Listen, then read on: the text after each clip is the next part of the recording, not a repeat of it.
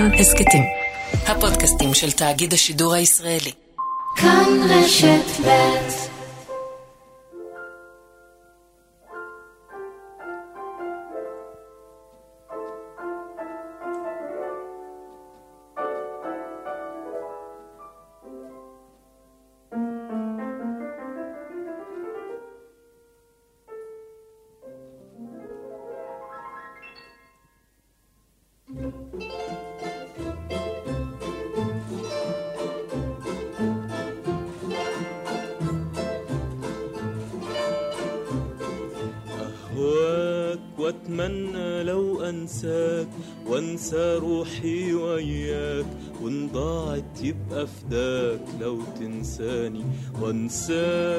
وتريني بنسى جفاك واشتاق لعذابي معاك والقى دموعي فاكراك. أرجع تاني في لقاك الدنيا تجيني معاك ورضاها يبقى رضاك وساعتها يهون في هواك في هواك طول حرماني.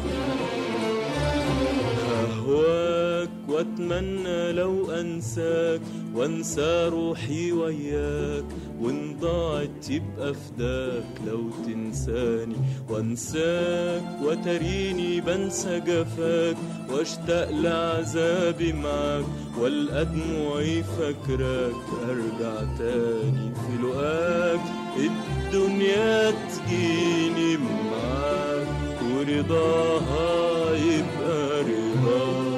رضاك وساعتها يهون في هواك גמל עבד אל נאסר, מי שהיה נשיא מצרים בשנים 1954-1970, נולד באלכסנדריה ב-15 בינואר 1918. הוא הלך לעולמו מהתקף לב ב-28 בספטמבר 1970 והוא בן 52 בלבד.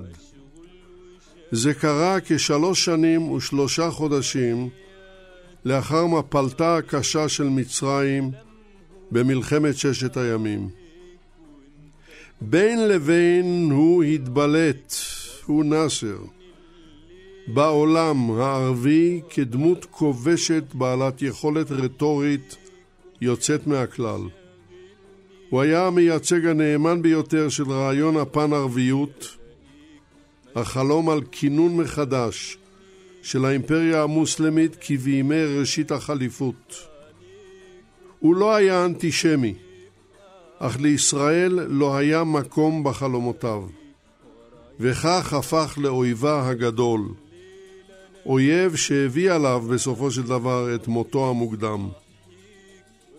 למרות שבימי שלטונו עשה כמה שגיאות מונומנטליות, הביא את מצרים גם להישגים מרשימים. עד היום רעיונותיו עדיין תוססים במצרים ובעולם הערבי. ולא ציינו אלא את קצה קצהו של הקרחון הענקי. חמישים שנה למותו, למות נאסר, משדר מיוחד, כאן ברשת ב', מביאים אותו לאוזניכם מיודענו יגאל בוטון וחדווה אלמוג, ניתוב והפקה ליטל אטיאס, אני יצחק נוי. נתחיל.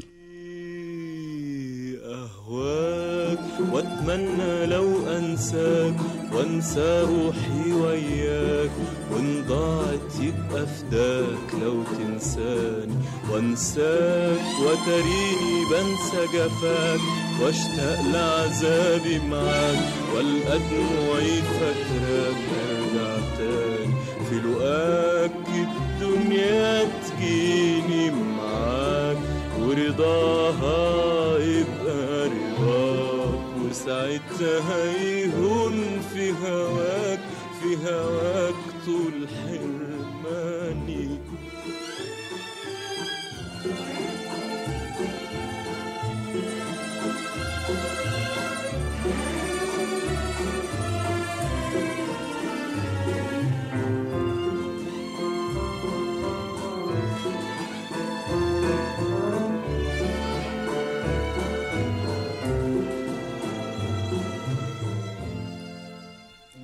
פרופסור עמנואל סיון, בוקר טוב לך, שבת שלום. בוקר טוב. פרופסור סיון הוא פרופסור אמריטוס מהאוניברסיטה העברית בירושלים, ולימד בחוגים להיסטוריה כללית ובחוג לאסלאם. אני מונה שניים מספריו הרבים. קנאי האסלאם, עם עובד, יצא בהוצאת עם עובד ב-1990, והספר מיתוסים פוליטיים ערביים, גם הוא יצא בהוצאת עם עובד ב-1988. ואני רוצה להתחיל איתך מהסוף, פרופסור סיון. כמה מילים על הלווייתו של גמל עבד אל-נאסר. טוב, אה, לדברי המשקיפים הזרים, זה הייתה, זו הייתה ההלוויה ההמונית והספונטנית ביותר שנראתה ברחובות קהיר, אולי רק ההלוויה של הזמרת אום כולסום, שתהיה ב-73, תעלה עליה. והדבר מלמד על זה שהמנהיג הזה, שנודע בכושרו הרטורי, אבל נטל לעצמו גם סמכויות של רודן, היה פופולרי בקרב עמו ובקרב ציבורים רבים בעולם הסובב אותו, למרות המפלה אה, ב-67, והראיה הטובה לכך היא שכאשר הוא הציע לקבל אחריות טוטאלית למפלה ולהתפטר מתפקידו, ב-10 ביוני 67 יצאו המוני מצרים, כנראה ספונטנית לרחובות, וצעקו, אבינו, אל תעזבנו. חושב, זעקה שמסמלת את התלות ואת התקווה שתלו באדם הזה, וכמובן פטירתו בטרם עת רק החריפה את תחושת האובדן, אה, גם אובדן אדם, ובמובן מסוים גם אובדן דרך. כן, ללא ספק. בואו נעבור למומחה הבא. בוא יישאר איתנו על קו הטלפון, פרופסור סיוון. אני רוצה לעבור עכשיו אל אה, פרופסור אמציה ברעם, בוקר טוב לך, שבת שלום. בוקר טוב, יצחק. פרופסור ברעם הוא מן החוג ללימודי המזרח התיכון באוניברסיטת חיפה, פרופסור אמריטוס, גם הוא. מספריו תרבות, היסטוריה ואידיאולוגיה ביצירת עיראק שבשלטון הבעת', הבעת'. יצא בהוצאת, לא בעברית, באנגלית, בהוצאת אוניברסיטת אוקספורד. והספר סדאם חוסיין והאסלאם 1968-2003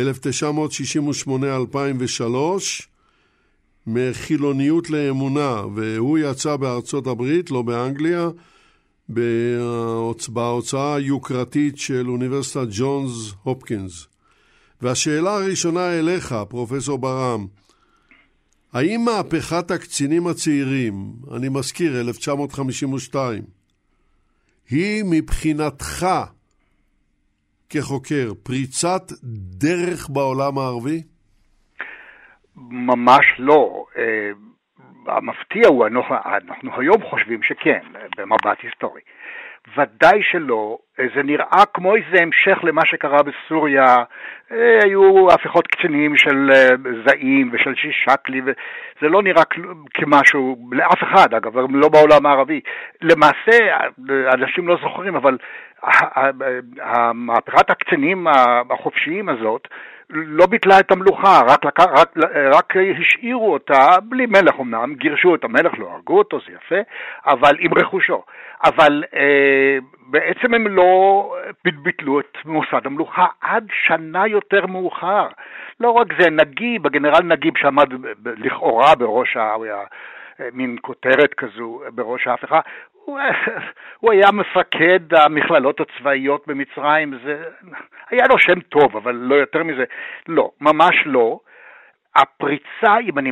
אנחנו מחפשים את הפריצה, לפריצה היו שתי שנים קריטיות ובאמת מאוד מאוד דרמטיות, מוצלחות מבחינתם של הקצינים החופשיים, עבד אל-נאצר, 1955 ועידת בנדונג, ו-1956 הניצחון של הצבא המצרי על צרפת, בריטניה וישראל. כן, אבל שניצח... אתה עכשיו התקדמת קצת יותר מדי מהר. אוקיי, ברור. אז כן. בוא תמתין על הקו, פרופסור ברעם. אני רוצה לעבור למומחה השלישי שלנו, והוא פרופסור יורם מיטל. בוקר טוב לך, שבת שלום. בוקר טוב, יצחק. שבת שלום. פרופסור מיטל הוא מן המחלקה למזרח התיכון באוניברסיטת בן גוריון בנגב. ומספריו בחרנו שניים. צדק מהפכני, כינונה של מצרים המודרנית. לגודל הצער הוא יצא לאור באנגלית בלבד, בהוצאת אוניברסיטת אוקספורד ב-2017, והספר המאבק המצרי לשלום, 1967-1977, גם הוא יצא באנגלית בהוצאת אוניברסיטת פלורידה. והשאלה הראשונה אליך, פרופסור מיטל, היא uh, הניסיון של נאסר לייצר אלטרנטיבה במצרים ובעולם הערבי. מה דעתך? אה, אני חושב שזה אחד הניסיונות הדרמטיים ביותר שנעשו פה, מ, כמו שנאמר, מפחות או יותר מחצית שנות ה-50, במשך קצת למעלה מעשור שנים. את הניסיון הזה ליצור סדר שלטוני וחברתי וכלכלי חדש, אה, עבד אל-נאצר כמובן לא המציא, הוא גם לא הגיע עם איזו אידיאולוגיה סדורה ב-1952 ביחד עם החברים שלו, הקצינים אה, החופשיים, אבל את כל מה שאנחנו מדברים וכל דברי הפתיחה החשובים שנאמרו עד פה, עד כה צריך לשים גם באיזה הקשר כללי של דברים שקרו במצרים בתקופה שקדמה לתפיסת השלטון, וזה יעזור לנו, אני חושב, להאיר באופן אה, אה, משמעותי יותר את השינויים הדרמטיים שמתחוללים בהתחלה במצרים ואחר כך במזרח התיכון, בהשפעה או בהשראה של דמותו של אה, גמל עבד אל-נאצר. אז צריך לזכור, המצב הפוליטי במצרים, זה נכון שבמשך עשרות שנים, משנות ה-20 ועד ראשית שנות ה-50, יש פלורליזם פוליטי, אבל יש גם הרבה חוסר יציבות פוליטית. המצב הכלכלי הוא בעיקר ממלחמת העולם השנייה, היה הרבה מאוד משברים כלכליים, מצוקה כלכלית שהולכת וגוברת, ומעל הכל אה, אה, נוכחות אה, שממשיכה להתקיים של בריטניה הגדולה, של הארמון, שמשחקים בתוך הפוליטיקה, ולכך כמובן הייתה השפעה חשובה על הפערים המעמדיים בין בעלי אמצעים, בעיקר מי ששלטו באדמות במצרים, ובין מיליונים של פלאחים ולא פלאחים עירוניים שלמעשה נמנו על השכבות החברתיות אה, של חסרי, חסרי הכל. ב-1948, עם התבוסה אה, במלחמה מול ישראל, אה, יתחילו שלוש-ארבע שנים שבהם הכל יתנקז, כל מה שתיארתי יתנקז לתוך איזושהי אנדרלמוסיה כמעט הייתי אומר, שבה בסופו של דבר הצבא השתלט על השלטון באמצעות קבוצה מאוד קטנה, כן, אה, של אה, בסך הכל תריסר אה, קצינים, והם יזמינו את הגנרל נגיב, שהיה מוכר יחסית לעמוד בראש ה, בעצם השלטון החדש. זה ההקשר שבו אנחנו בעצם מדברים, ומפה אפשר להתחיל לשאול עד כמה מה שקרה במצרים בהנהגת עבד אל-נאצר בשנות ה-50 וה-60 דומה או שונה ביחס למה שהיה קיים עשרות שנים לפני, ואני חושב שמדובר בשינוי מאוד דרמטי. טוב, על השינוי הזה אנחנו נדבר, מיד נעסוק בו, אבל אני אשאר איתנו על הקו כמובן, ואני רוצה לחזור אל פרופסור עמנואל סיוון, ולשאול אותך, פרופסור סיוון, על גמל עבדול נאסר כסמל לפן ערביות. בבקשה.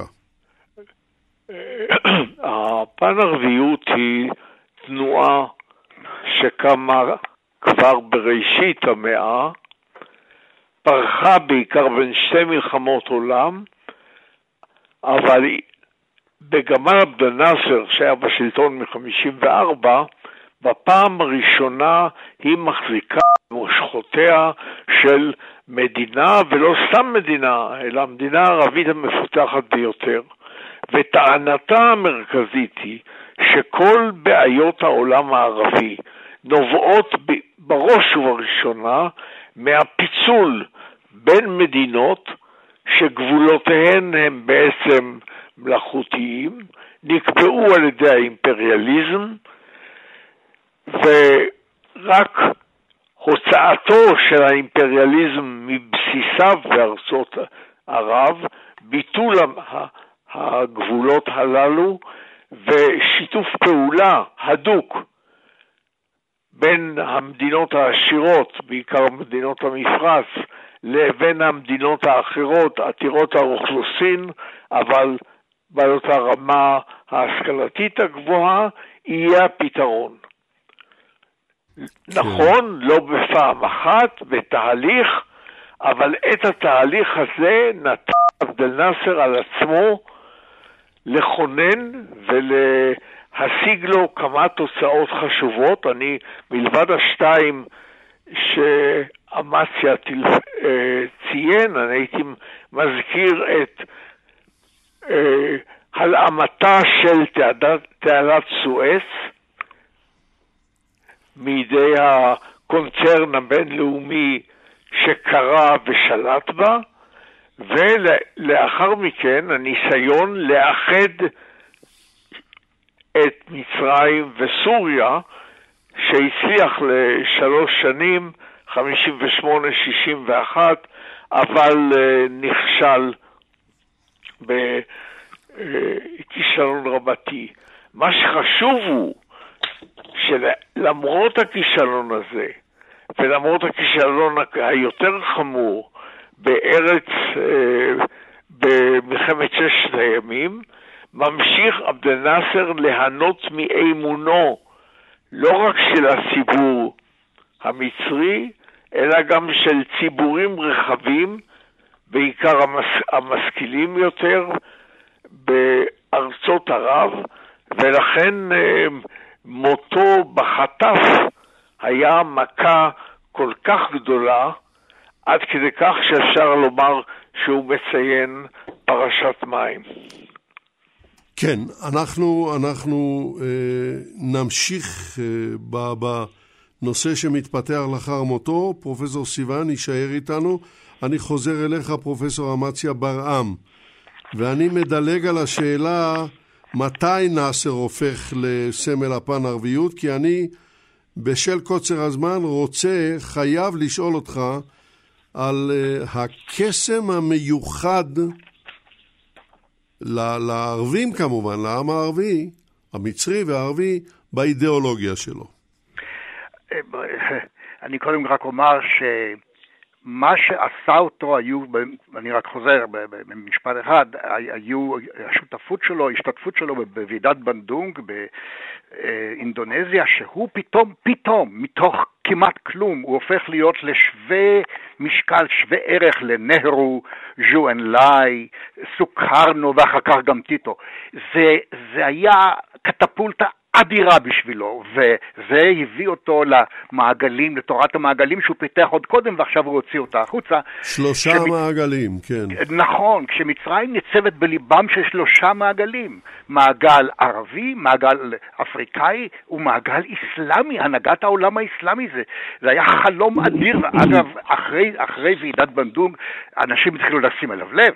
ב-56' אמרתי, הוא ניצח את ישראל, בריטניה וצרפת, זה שזה אייזנהאואר ניצח, זה עניין אחר, אבל זו הייתה התדמית האדירה שלו.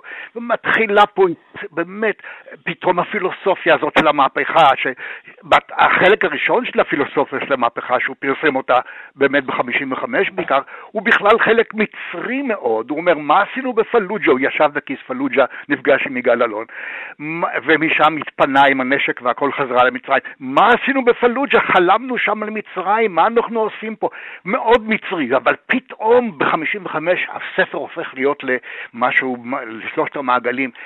זה, היה לזה קסם עצום, קודם כל למצרים, זה מעניין, כי מצרים היא בלב שלושת המעגלים, היא מנהיגת העולם האפריקאי, בראייה של, של, של עבד אל-נאצר. היא מנהיגת העולם הערבי, היא מנהיגת אפריקה. והיא מנהיגת העולם המוסלמי. זה היה, קשה לתאר את, ה, את ההיקף האדיר של החלום הזה, של החזון הזה, ואנשים מתחילים, בעיקר המעמד הבינוני אה, במצרים, אבל אחרים גם ערבים, פתאום הפן-ערביות, כמו שעמנואל סיוון אה, אמר, הפן-ערביות פתאום מקבלת מנהיג אדיר, ולכן הקסם היה לא רק עצם מה שהוא כתב, הוא כתב זה היה מעניין, אבל פתאום אתה רואה שהאיש הזה הופך את זה, כאילו הוא הופך את זה למעשה, כאשר בתחום האפריקאי אני רק אומר שבתחום האפריקאי זה לא כל כך הלך. בתחום האסלאמי זה לא כל כך הלך מפני שהוא היה חילוני, הוא לא היה אסלאמיסט בכלל. ו... אבל בתחום הערבי זה היה... עמנואל אמר את זה, עמנואל סיוון, החלום הזה של אחדות ערבית מהאוקיינוס האטלנטי ועד הרי הזגרוס בפרס, זה חלום באמת מאוד אמביציוני ומאוד מלהיב, והוא הפך להיות האדם שסימל אותו. אז עכשיו בואו אה, נעבור הלאה. אני רוצה לחזור אליך, פרופסור יורם מיטל, ולשאול שאלה מתבקשת. כתוצאה או כהמשך לדבריו של אה, פרופסור ברם על נאסריזם, הנאסריזם כתופעה והדה-קולוניזציה. אוקיי, okay, אז uh, המהלך של דה-קולוניזציה, שבסופו של דבר יהיה מזוהה עם עבד אל-נאצר, הדהד בכל המזרח התיכון ומעבר לו במקומות אחרים בעולם. זה מתחיל בהלאמת תעלת סואץ ובמלחמה שבאה בעקבותיה. למעשה אני אטען באירוע הזה, ההיסטורי, נולד בעצם הנאצריזם, ולא עבד אל-נאצר רק. נולדה התפיסה בעצם שאפשר לעשות משהו אחר מול הדומיננטיות של הכוחות הקולוניאליים הגדולים של בריטניה, צרפת והכוח החדש הזה אה, של ישראל במזרח התיכון. את העניין של העלמה וההישג הזה תשתו בקולם, בדיוק כמו שפתחת את התוכנית, בשירו ובקולו המתנגן והיפה של עבד אל-חלים חאפז, ששר אה, ביחד עם אום כולסום, שהוזכרה על ידי עמנואל, הם תשתו בקולם, אה, העלו על נס את דמותו של המנהיג שחיכו לו אה, בעולם הערבי מאות אה, שנים, אה, והדבר הזה הייתה, היה לו עד חזק מאוד בתוך העולם הערבי. בנוסף צריך להגיד שהעלמת תעלת סואץ, גם היא קרתה בתוך הקשר של ניסיון לבנות את הסכר הגבוה באסואן, הפרויקט בה"א הידיעה שהשלטון התחיל לעבוד עליו, השלטון של הקצינים, כבר ב-1953, ובסופו של דבר המימון שלו, שהיה אמור להגיע מהבנק העולמי וארצות הברית, אה, נלקח בחזרה אה, אה, בנסיבות שאין לנו זמן להיכנס אליהן, והרעיון היה שהסכר הגבוה הזה יהיה הבסיס לתיעוש ולבנייתה של אותה חברה שוויונית יותר עם רפורמה אגררית במצרים. חלומות מאוד מאוד גבוהים שכל מצרי בוודאי רצה לראות אותם קורים. ההישג הזה שבו עבד אל-נאצר מסיים את המלחמה. אמנם צבאו אה, לא זוכה ל, ל, בכוחותיו לגרש את הכוחות שפולשים למצרים, אבל התוקפנות המשולשת על עודואן אצילסי, כמו שהמלחמה הזאת נקראת במצרים, מסתיימת בכך שתעלת סואץ נשארת בשליטה מצרית. הנשיא עבד אל-נאצר נשאר בשלטון. הכוחות שפלשו נסוגים, למעשה זו מכת מוות אחרונה, אקורד הסיום של, האימפ... אה, של הקולוניאליזם, אימפריאליזם הבריטי, אה, בעצם סוף עידן אה, במובנים רבים, ולכן ההישג הזה מאדיר ומעצים את דמותו של, של עבד אל-נאצר, והוא יוביל אותו ל-1958, לאיחוד עם סוריה, שהוא בכלל בנסיבות בעיקר של דברים שקרו בסוריה, ואנחנו לא עוסקים בהם כאן בתוכנית, אבל הרעיון המרכזי הוא זה שעכשיו באים לעבד אל-נאצר, פונים אליו גורמים לאומיים שרואים בו ורואים ברעיון הזה של ערביות איזושהי הזדמנות לעשות, לטרוף מחדש את הקלפים גם בארצותיהם שלהם. והמעורבות של אה, המשטר הנאצרי באלג'יריה, בלבנון, בירדן, וכמובן בסוריה, אה, אה, ההדהוד הזה של הנאצריזם, הוא למעשה יהפוך להיות בשלהי שנות החמישים, תחילת שנות השישים, למוקד שעליו יכתוב החוקר החשוב מלקולן קר את הספרון המדהים הזה, The Arab Cold War, תהפוך להיות איזו מלחמה קרה ערבית, בעצם מלחמה על איזה סדר אנחנו מדברים בעולם הערבי. עבד נאסר שרוצה להוביל, אה, ויש לו לא מעט אוהדים, מיליונים רבים בכל רחבי המזרח התיכון וצפון אפריקה, שמדבר על מחנה מהפכני, שהוא יוביל אותו כמובן, ומנגד משטרים כמו בירדן, ערב הסעודית, אה, משטרים במפרץ, אה, המשטרים המלוכנים שנותרו גם בסודאן, גם בלוב השכנות, כל אלה הם המחנה הריאקציוני. הוא מתחיל להוביל איזה מהלך שבסופו של דבר גם בו הוא לא ישיג הישג משמעותי, מכיוון שתפרוץ מלחמה קשה מאוד בתימן, ומצרים בסופו של דבר תסיים את המלחמה הזו ביחד עם מלחמת ששת הימים, כשהיא מפסידה בשתי החזיתות. כן, אבל אנחנו... לזה אנחנו נגיע, אתה התקדמת מהר מדי, אני רוצה לחזור אה, ברשותך לפרופסור עמנואל סיוון ולדבר על אה, נושא שפחות עוסקים בו, אבל אלה המכשירים שבעזרתם גמל עבד אל-נאצר הגיע לאן שהגיע, ואני מדבר על שליטתו בערבית, ערבית ספרותית וערבית מדוברת, יכולת הנאום שלו. על הדברים האלה אני מדבר, האם תוכל להוסיף לנו כמה מילים, פרופסור עמנואל סיוון? קודם כל, הוא באמת היה אומן המילה המדוברת, ונזכור שהכלי העיקרי כאן למילה היה לא כל כך אספות עם, אלא בעיקר הרדיו. זהו בעצם אמצעי הקומוניקציה העיקרי.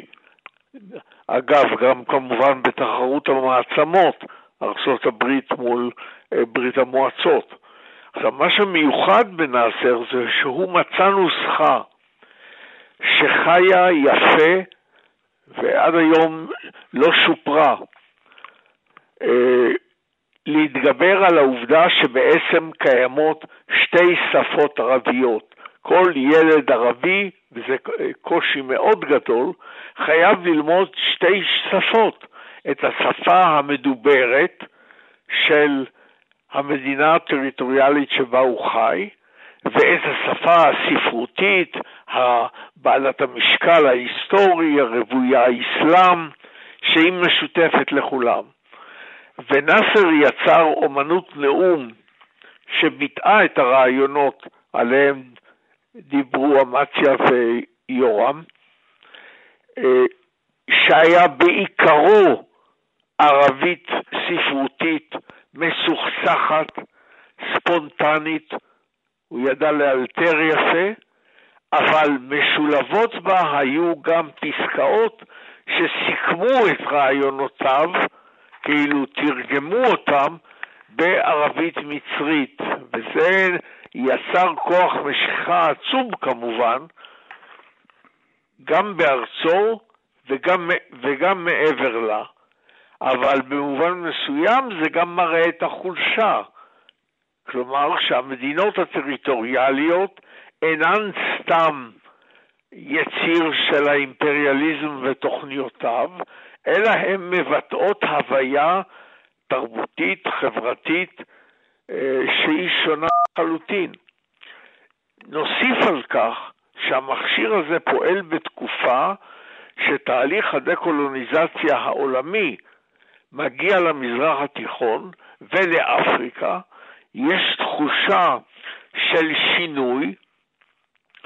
בשינוי הזה בעצם סביב 1960 בריטניה תוותר על כל נכסיה האפריקנים, צרפת שקועה במלחמה שהיא מלחמת השחרור הערבית המוצלחת היחידה באלג'יריה, שמסתיימת בכישלון צרפתי ובנסיגה מאלג'יריה ב-1962, כלומר תקופה הרת עולם, אדם שמבטא את החזון החדש לתקופה החדשה עבור מיליונים, אבל בכל זאת על יסודות שאינם חזקים מספיק.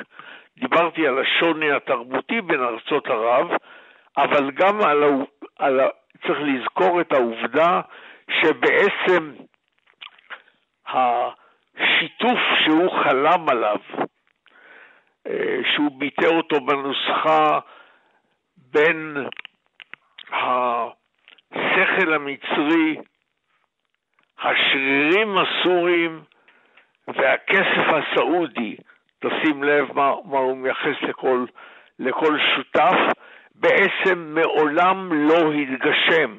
בעיקר לא מפני שהמשטרים המלוכניים עתירי הנפט לא היו מוכנים להתחלק בעושרם אה, עם ארצות ערב. אבל הנאו, הנאומים שלו, וכמובן גם המצעדים של הצבא, ההישגים היחסיים במלחמת סואץ 56, אלה כיסו על הפערים הללו. אבל הפערים כמובן יד... יומחשו במלחמת ששת הימים, ולכן כגובה החזון, כן עוצמת הנפילה של נאסר ומצרים והפן ערביות עמו ב-67. כן. כן, אז אני חוזר, אני שב אליך, פרופסור אמציה ברעם, בעקבות הדברים שאמר לנו פרופסור סיון, איך משתלבת באישיותו של נאסר, בעולם ובעולם הערבי ובמצרים, איך משתלבת מערכת סיני של אוקטובר 1956? טוב, הוא נתפס כמנצח הגדול. עובדתית זה לא היה נכון, אבל זה בכלל לא חשוב, מפני שהתקשורת הערבית ככה הציגה את זה, ומבחינתם של רוב הערבים, זה, זו הייתה התמונה. אה, פלשו וגורשו. אה, אני מוכרח פה משהו אישי, אני, וזה העלה אותו באמת. הוא הפך להיות, הוא הפך להיות באותו רגע, ב-56, לאליל, או 57, אליל העולם הערבי.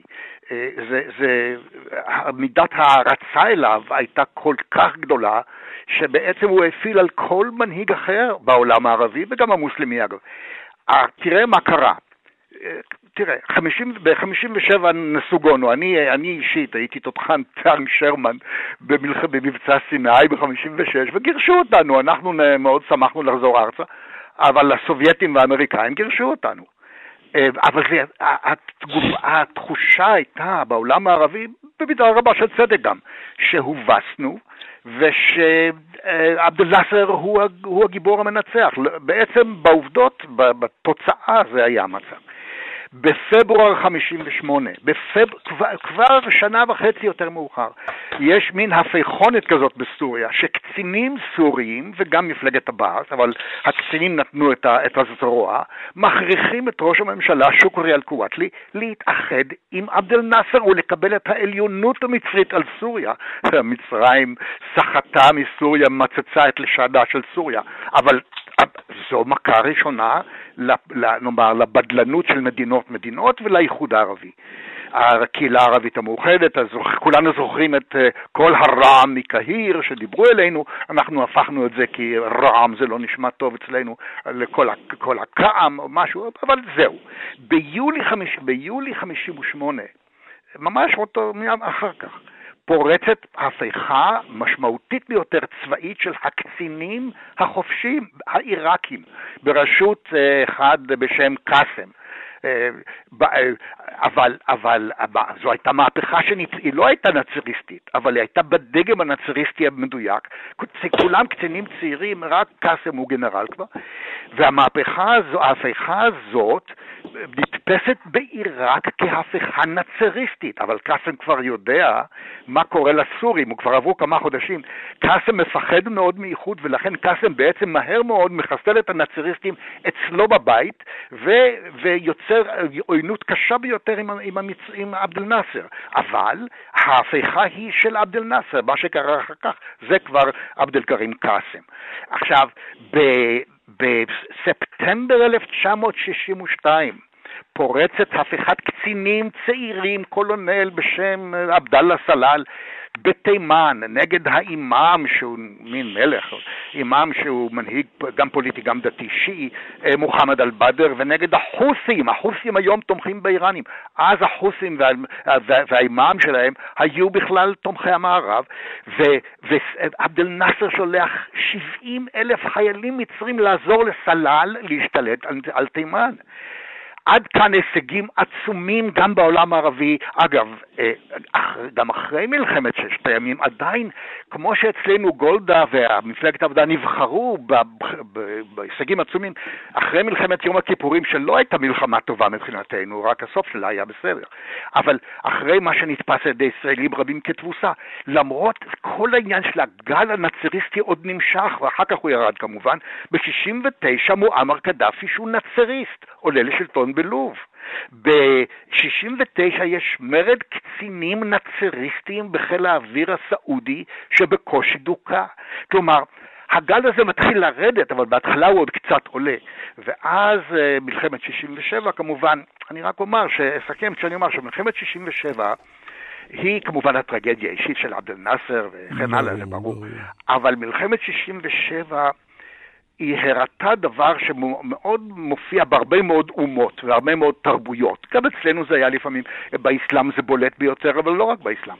שניצחון החרב מאשר את ניצחון האמונה, או ניצחון החרב מאשר את ניצחון התורה, התפיסה, הפילוסופיה. וברגע שהחרב נכשלת, וזה היה 67 בשביל מצרים, ירדן, סוריה, פתאום מתחילים ספקות גדולים מאוד לגבי הנכונות של התפיסה הזאת הפן-ערבית, ועל זה דיבר עמנואל סיוון. כן, טוב, תודה רבה לך. אני רוצה באמת לשאול על השלכות התבוסה ב-67 את פרופסור יורם מיטל, ואז נחזור לפרופסור סיוון. בבקשה, פרופסור מיטל.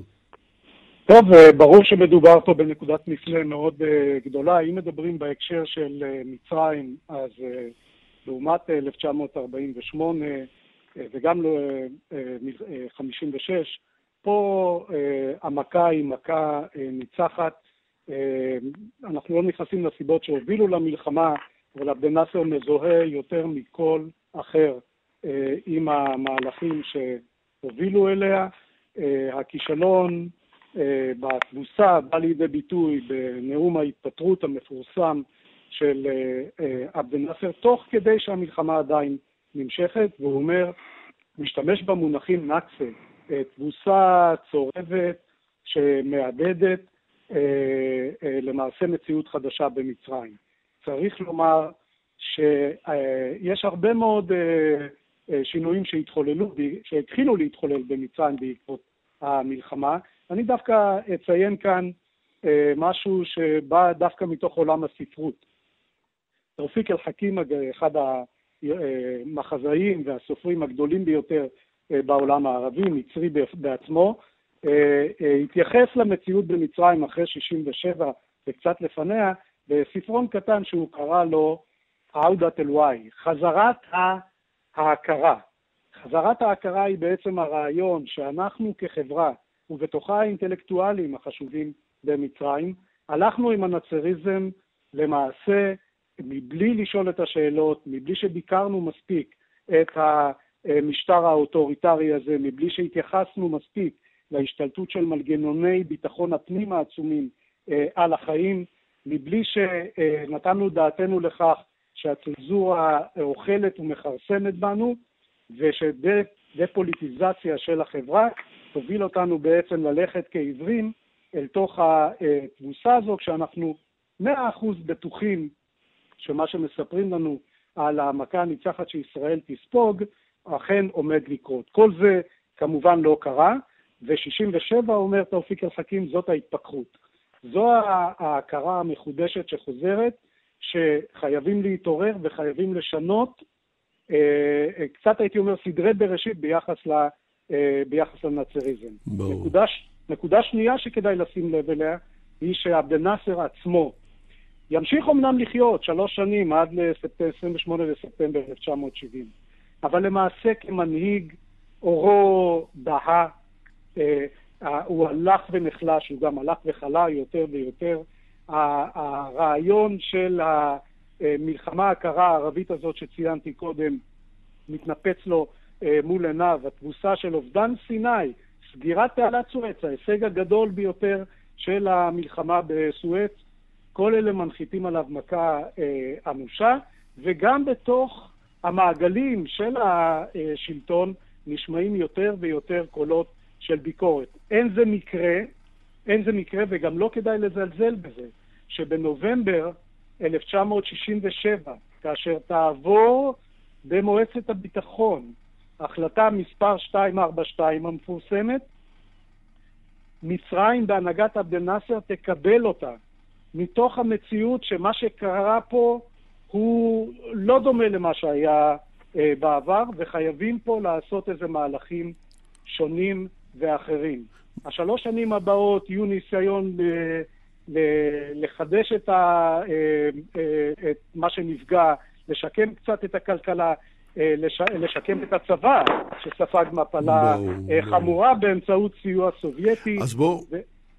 כן. ברור, ברור. הנקודות האלו הובנו. אני רוצה עכשיו, בעקבות מה שאמרת, לשאול את פרופסור עמנואל סיוון, האם במותו של גמל עבד אל-נאצר הפן-ערביות נמוגה?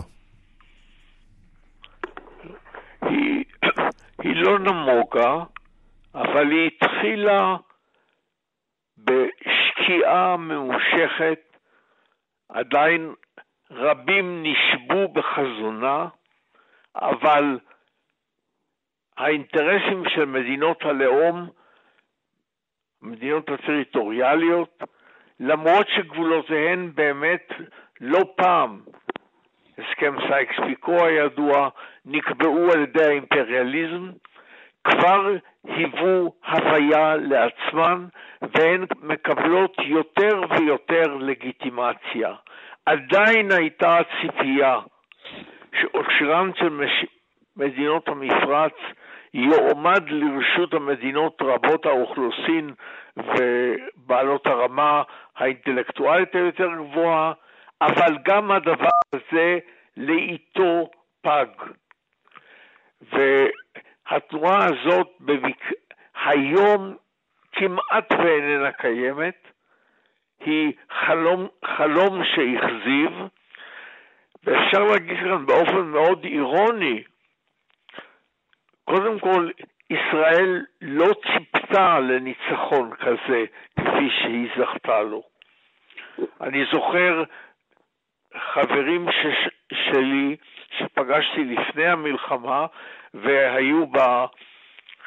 אה, באוגדה של האלוף טל שהייתה צריכה לבצע את הפריצה, והאלוף טל אמר להם שהוא מצפה ל-50% אבדות, הרוגים ופצועים. כלומר, גם צה"ל לא היה כל כך בטוח בעצמו. היה כאן אה, צירוף נסיבות של אסטרטגיה לא נכונה והכנה לא מספקת של הצבאות, וכמובן, הכנה יותר טובה, ובעיקר תחושת חוסר ברירה אצל הציבור הישראלי. כלומר, זה לא היה דבר שהיה כתוב בכוכבים שהדברים יהיו כך. אני רק רוצה להוסיף באופן אירוני, שישראל זכתה במשהו אחד שבטח לא ציפתה לו ממלחמת ששת הימים. לא קבלה של שטחים, אלא העובדה שבגלל מותו של נאסר, אנחנו זכינו במרגל המצרי הטוב ביותר שיכול היה להיות, הוא חתנו של נאסר, זה שהודח ממעגל מקבלי המחלטות, ולכן בא לשגרירות ישראלית באירופה, הציע את שירותיו, ואנחנו מקבלים אה, מידע פנימי על מצרים ועל הדיפלומטיה המצרית שמעולם לא עמד בזכותנו. זה, זוהי צריך לומר גם כן תוצאה לא צפויה, אבל מאוד מאוד חיובית מבחינת ישראל, של מותו החטוף של נאסר, שמת כנראה משילוב של התקף, התקף לב וסוכרת. תוצאה אירונית כמובן. כן, כן. אז כמובן המומחים יגידו ש... שהוא מת מהתקף לב כתוצאה מהסוכרת, וזה לא היה הניצחון הישראלי, אבל בוודאי, ואין על זה חילוקי דעות, שהמפלה ב-67, המפלה המצרית, לא הוסיפה לו בריאות. עכשיו אני חוזר, אני, אין לנו כבר הרבה זמן, לצערי הגדול, השידור הוא מרתק, אבל הזמן, הזמן נגדנו. אני חוזר אליך, פרופסור ברעם, לנושא שחייבים לדבר עליו בדקות המעטות שנשארו, והוא נאסר וישראל. כמה מילים. אה, אולי עוד משפט אחד או שניים לפני כן. המכה שגמל עבד אל-נאצר אה, הוכה בה ב-67' בעולם הערבי. הדוגמה, זה הביא לפירוק, לפיצול באליטה הצבאית הסורית וכן הלאה, לא ניכנס לזה. עיראק. סדאם חוסיין בזיכרונותיו אומר, אני הלכתי לשלושה גנרלים של הנשיא אה, אה, הנאצריסטי של, של עיראק, שהיה אז, עבד אל-רחמן ערף. הם היו האנשים ששמרו עליו. ואני אמרתי להם, עבד אל-רחמן ערף ביזה, ביזה את עיראק בעולם הערבי, ביזה את הפן-ערביות בתבוסה הנוראה שלו לישראל, כי הוא שלח כוחות, כוחות הושמדו, לא עשה כלום כמעט, וזה היה בושה, הוא אומר להם. אתם חייבים לתמוך במפלגת עבאס, הרעיון הפן-ערבי לא מת מיד בבוקר. הוא אומר, אנחנו נייצג את הפן-ערביות האמיתית. והוא האשים, ואחר כך שהוא נהפך להיות סגן נשיא ב-69, הוא התחיל, ועבד אל-נאצר היה נשיא מצרים. הוא אומר שעבד אל-נאצר הוא זער בורגני כושל, ואנחנו פלאחים ופועלים, ופועלים, ואנחנו מהפכנים, והוא זער בורגני רפורמיסט עלוב, ועליו להתפטר, זה בושה וחרפה לומר דבר כזה על עבד אל-נאצר, אני אומר, אני קראתי את זה, אני נחרדתי, למה? מפני שסדאם חוסיין היה פליט בזמן השלטון של עבד אל-כרים קאסם בעיראק, שהוא ניסה לרצוח אותו וכן הלאה. פליט בקהיר שלוש שנים, וקיבל כסף מעבד אל-נאצר, שראה אותו כנצריסט, ועכשיו הוא אומר לו, תתפטר, אתה זוהר בורגני. אני לא רואה דבר יותר מדהים מהעניין הזה בעיראק. עכשיו, תראו, תראה, בסופו של דבר, אתה במשך שנים, מ-55 בערך עד 67, ודאי אחרי 56, אה, מבצע סיני, מבצע קדש שלנו. אתה מבטיח לעם המצרי את חיסול ישראל, והוא עשה את זה עשרות פעמים, והוא הלהיב את האנשים וכן הלאה. ערב מלחמת ששת הימים, פתאום אוטנט מקבל את הדרישה הסימבולית שלו, שיפנה את, ה, את, ה, את הפקחים של האו"ם מאזורי הגבול ישראל-מצרים. ואוטנט בטיפשותו מפנה אותם, וטיטו, חבר של נאסר, מפנה. פתאום עבד אל-נאצר עומד בפני אתגר עצום. המלך חוסיין אומר לו, אם לא תסגור את המצרים עכשיו, עד כה לא יכולת. עכשיו תסגור. אם אתה לא תסגור את המצרים, אז אתה פחדן. ועבד אל-נאצר מודיע על סגירת המצרים, וזהו, זאת מלחמת ששת הימים. מה כן, שקורה, אני רק אומר, רק אומר משפט, רק, רק משפט אחד. אם אתה מבטיח לעם שלך ניצחון צבאי אדיר מתישהו בקרוב, תדע לך שיום אחד זה ירדוף אותך ויצפו ממך, וההתלהבות הפן-ערבית בתוך מצרים הייתה אדירה. הולכים לחסל סוף סוף את ישראל, אה, יוני 67.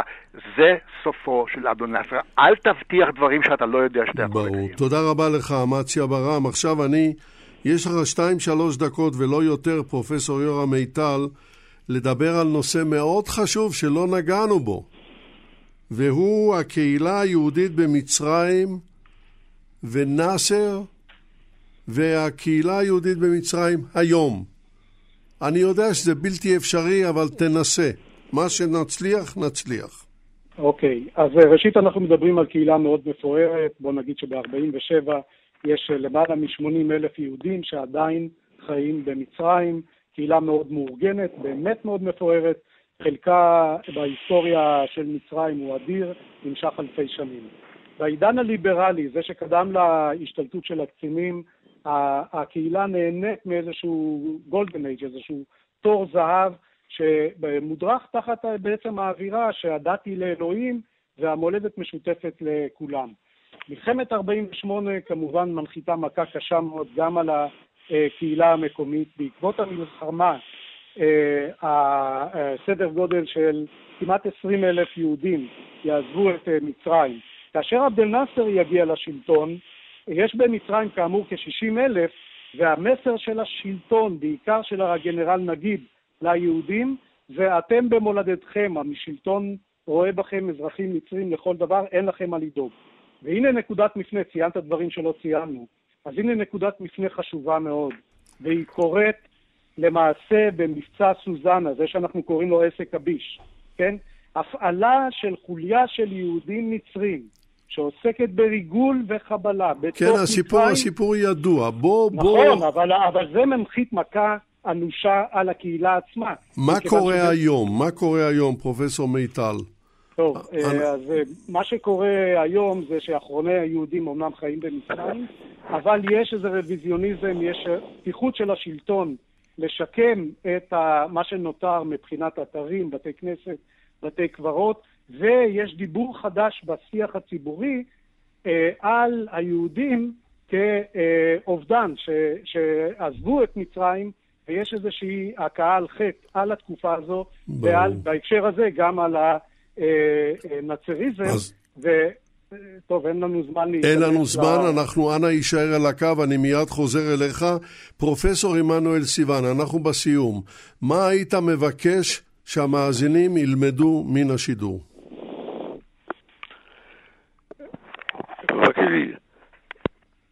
שזו, נאסר חייב את שלטונו ואת הפופולריות שלו לרעיון שקדם לתקופתו, רעיון שהוא בוודאי האמין בו בתום לב ומתוך כוונות טובות, אבל רעיון שלא היה לו הרבה כיסוי בריאליה, מפני שהפערים בין המדינות השונות, הלשוניים, התרבותיים כן, והחברתיים, יצרו כבר אז עולם ערבי מפולג, גם לא בלי אשמתה המוכחת של אה, תנועת האימפריאליזם. בוא, בוא נסתפק בדברים. הוא ניסה להתגבר על זה, וסיים כגיבור טרגי. ברור. לא רק במוות, אלא גם במפלה, מפני שהחלום שהיה לו, שהיה חלום הוגן, חלום כנה, היה חסר סיכויים מלכתחילה. תודה רבה, אנחנו נצטרך... המציאות של ששת הימים היא מקריות היסטורית. פרופסור עמנואל סיוון, תודה רבה לך. פרופסור אמציה ברם, ממש ב-15 שניות, מה היית רוצה שהמאזינים ילמדו מהשידור? קודם כל לגבי ישראל, אה, ההבטחות לחסל את ישראל הן מסוכנות אה, גם לישראל וגם למבטיח. אה, איראן צריכה לזכור את זה. לגבי כל דבר אחר, לדעתי, אני מסכים עם עמנואל סיוון, הוא היה אידיאליסט, אבל בפרקטיקה הוא נכשל בכלכלה. הוא נכשל בהנהגה ערבית, הוא נכשל בחופש הפנימי, הכניס דיקטטורה קשה. רק הסכר הגדול הצליח. תודה רבה לך, פרופסור ברעם. המילה האחרונה שלך, פרופסור מיטל, בקיצור רב ביותר. מה היית מבקש שילמדו מהשידור?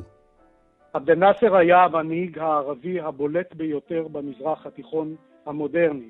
חמישים שנים אחרי, במצרים וגם במקומות אחרים, עבד אל-נאצר עדיין נתפס כמנהיג גדול אה, ביחס למנהיגים כמובן אחרים. כמובן, הנאצריזם הוא שעבד עליו הקלח, כך הוא נתפס, ובעיקר הכישלון שבא לידי ביטוי במשטר האוטוריטרי, בביטול החיים הפרלמנטריים, זה מה שבסופו של דבר נשאר מהנאצריזם, וכמובן הקולות היפים של הערגה ללאומיות הזו שעבד אל חלים חאפז שמנגן ברקע, כן, ברקע. אה, מביא אותה לביטוי, כמו אום כולסום ואחרים. יש את הערגה הזו, אבל הנאצריזם עבד עליו הקלח. תודה רבה לך, פרופסור אה, מיטל. עד כאן להפעם. 50 שנה למותו של נאסר הביאו לשידור יגאל בוטון וחדווה אלמוג, ניתוב והפקה ליטל אטיאס, אני יצחק נוי.